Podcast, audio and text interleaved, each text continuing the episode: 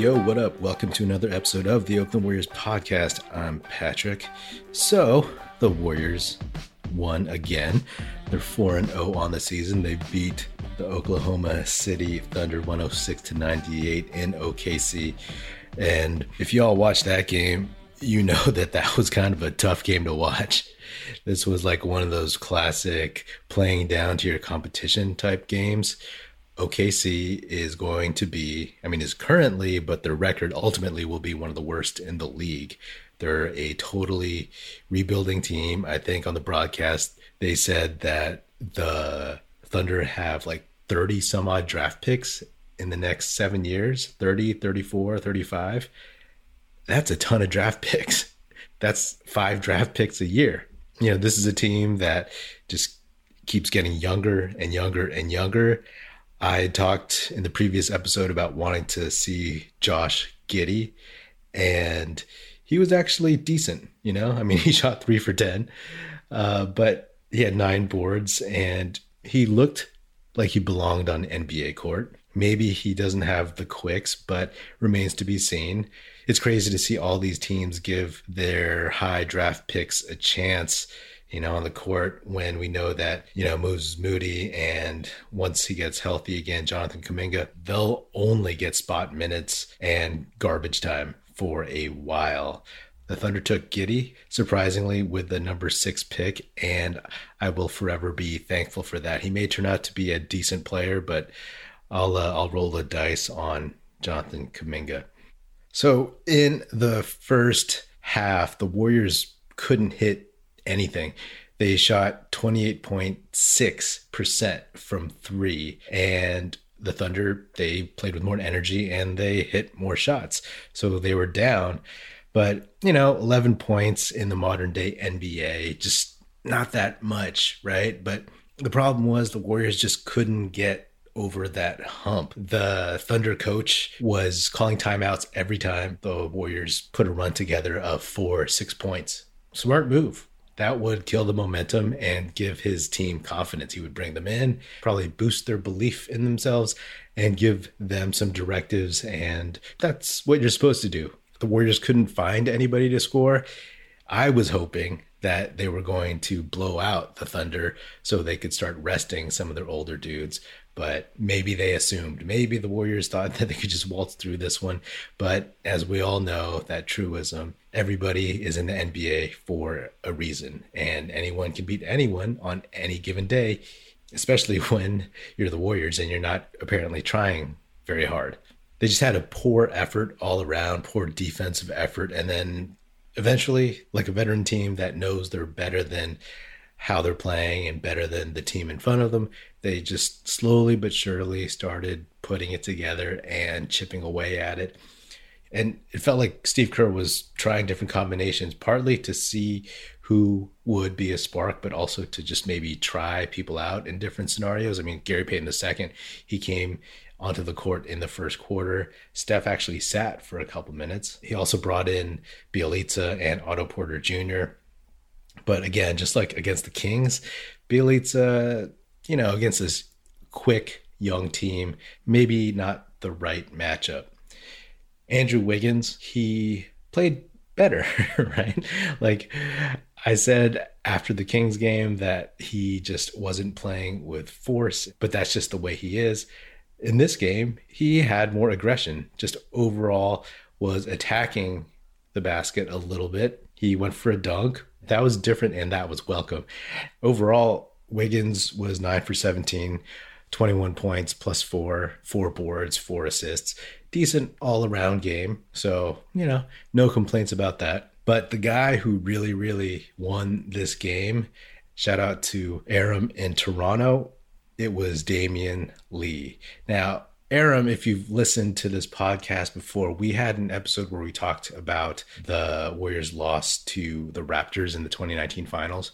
He maintains, and I actually kind of agree with him, that if the Warriors had carried Damion Lee into the playoffs and had him available in the finals, the Warriors could have won. He could have been the guy because, as we all know, the whole story of the finals against the Raptors was that no one else could score besides Steph, Nick Nurse, boxing one Steph. And once Klay went down with Durant out, it was going to be an uphill battle that they eventually lost. And then also, we all got to remember that Damion Lee had COVID towards the end of last season. So he actually had some pretty bad symptoms, from what I recall. And he missed the rest of the season. So that's why the Warriors' rotation was only eight deep. They didn't have him. And let's be honest, like, hey, you know, if he's good for maybe 10 points in a play-in game, there's a good chance the Warriors win either against the Lakers or against the Grizzlies. Whatever. That's just part of it. But all caps D Lee, as Aaron likes to call him. I don't know if it's just me or this particular podcast, but and I've mentioned this, but like he's kind of been the forgotten man. Maybe it's because he was out for so long towards the end of the season, but it's also because there's the main core guys that we think about Klay, Steph, Draymond. There's the rookies that we brought in Moses Moody, Jonathan Kuminga. There's James Wiseman. There's the free agents that came here Iguodala, Bjelica, and Otto Porter Jr., of course. And then JTA, he's always on everyone's mind because he's such a local great story. But you kind of forgot about Damion Lee. But he is hugely important on this team. He's had a great first week of the season and he just plays his role. He does his thing. And it's perfect because he's so steady and his role is so much better now that he's not the sixth, seventh, or eighth man. You know what I mean? Like he gets pushed down the line, but when they need him, he's available because he had all those reps last year. He's played bigger minutes. That's a positive. So Damion Lee, the Warriors, like I said, were struggling to get over the hump, and he hits a few shots. He hit some really big shots. He hit a three, he hit a two, and all of a sudden the Warriors, you look up and they're ahead. And then towards the end of the game, when he's back in, he closes the game and he hits a couple more shots. So good on him. It's interesting to see that they have, you know, a couple different closing lineups thus far. You know, you have the regulars, Steph, Draymond, and then you'll have other guys that Kerr has toyed with, experimented with to see who would work. You have Andre, you have Jordan Poole, you have Kevon Looney, you have Damion Lee, Otto Porter Jr. Those are good options to have. Even Otto Porter Jr., he looked great in the preseason, but for him so far. The basket has had a huge lid on it, but he had a couple big three point shots. Those were points that they desperately needed.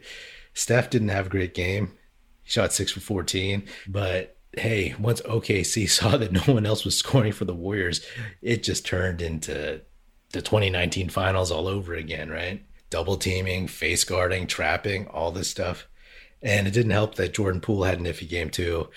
And, you know, Jordan Poole is young still. He hasn't had a ton of reps. So he's feeling his place in this game, in this league. And, yeah, he'll make mistakes. So this is the time to make them in the fourth game of the season, in the second game of the season against the Clippers. Get this stuff out of your system. See those pictures, as Steve Kerr likes to say. And like Too Short says, get in where you fit in. I'm not worried about Poole. He's young, so inconsistency goes with being that young but I'm guessing he'll improve week to week, month to month. You know, those peaks will be more consistently there than the valleys. But even Jordan Poole hit a couple clutch shots. Again, like we all know, like I've said, he ain't afraid and he has a short memory. So he'll keep taking it to the rack. He was 0 for 7 from three, but hey, he was 5 for 7 on two point shots, negative 17. And that was by far the worst plus minus on the night. The other thing too is he kind of messed up on some defensive assignments. You could see early on people pointing and all this stuff. But uh, yeah, but like I said, he has the potential. He just needs to work these kinks out. The NBA is back, and at DraftKings Sportsbook, an authorized sports betting partner of the NBA, the key to victory is a strong starting five. New customers can bet just $5 on any NBA team to win their game, and if they do, you win $200 in free bets. So why not make your roster Washington, Washington, Washington, Washington, and oh yeah, Washington. DraftKings Sportsbook customers can also get skin in the game with new same game parlays. Combine multiple bets from the same game for a bigger payout. The more legs you add, the more money you can win. DraftKings is safe, secure, and reliable. Best of all, you can deposit and withdraw your cash whenever you want. Download the DraftKings Sportsbook app now. Use promo code TBPN. Bet just $5 on any NBA team to win their game and win $200 in free bets. If they win, you win with promo code TBPN this week at DraftKings Sportsbook, an authorized sports betting partner of the NBA. Must be 21 or older, New Jersey, Indiana, or Pennsylvania only. New customers only. Minimum $5 deposit and $1 wager required. One per customer. Restrictions apply. See DraftKings.com slash sportsbook for details. Gambling problem? Call 1-800-GAMBLER. I got to mention that older second unit the Warriors have again. They couldn't score any better than the starting unit. And against these young guys, they had trouble keeping up and again, like that's why Bjelica didn't play as much, but that's something to keep an eye on for sure. I swear, this game, if James Wiseman and Jonathan Kuminga were healthy, they would have feasted in this game. What OKC had was energy and youth, and they were hitting shots in the first half. That law of averages made them go cold towards the end of the third quarter and the fourth quarter.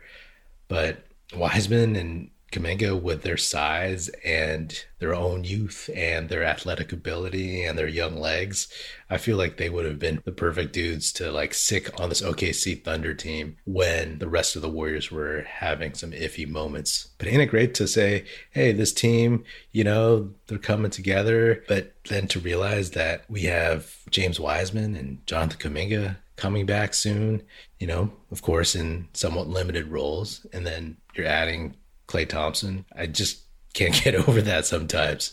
One last thing, too. It's like, yes, it was clearly the Warriors playing down to one of the worst teams in the league, but it also was like, okay, they're starting off slow.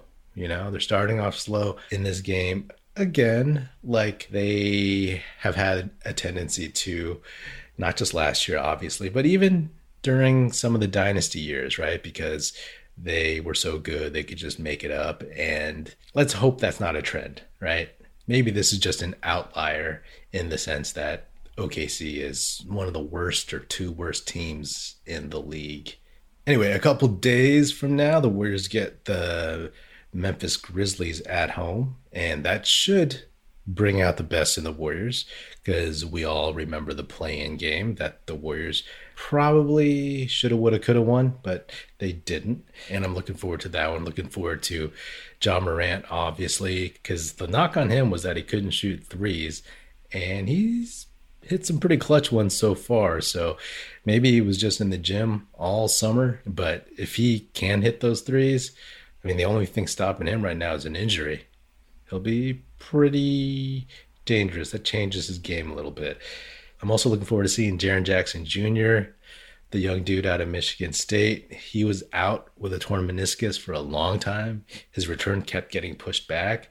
So I'm curious to see how he's playing, especially since we have our own guy, James Wiseman, coming back from a meniscus.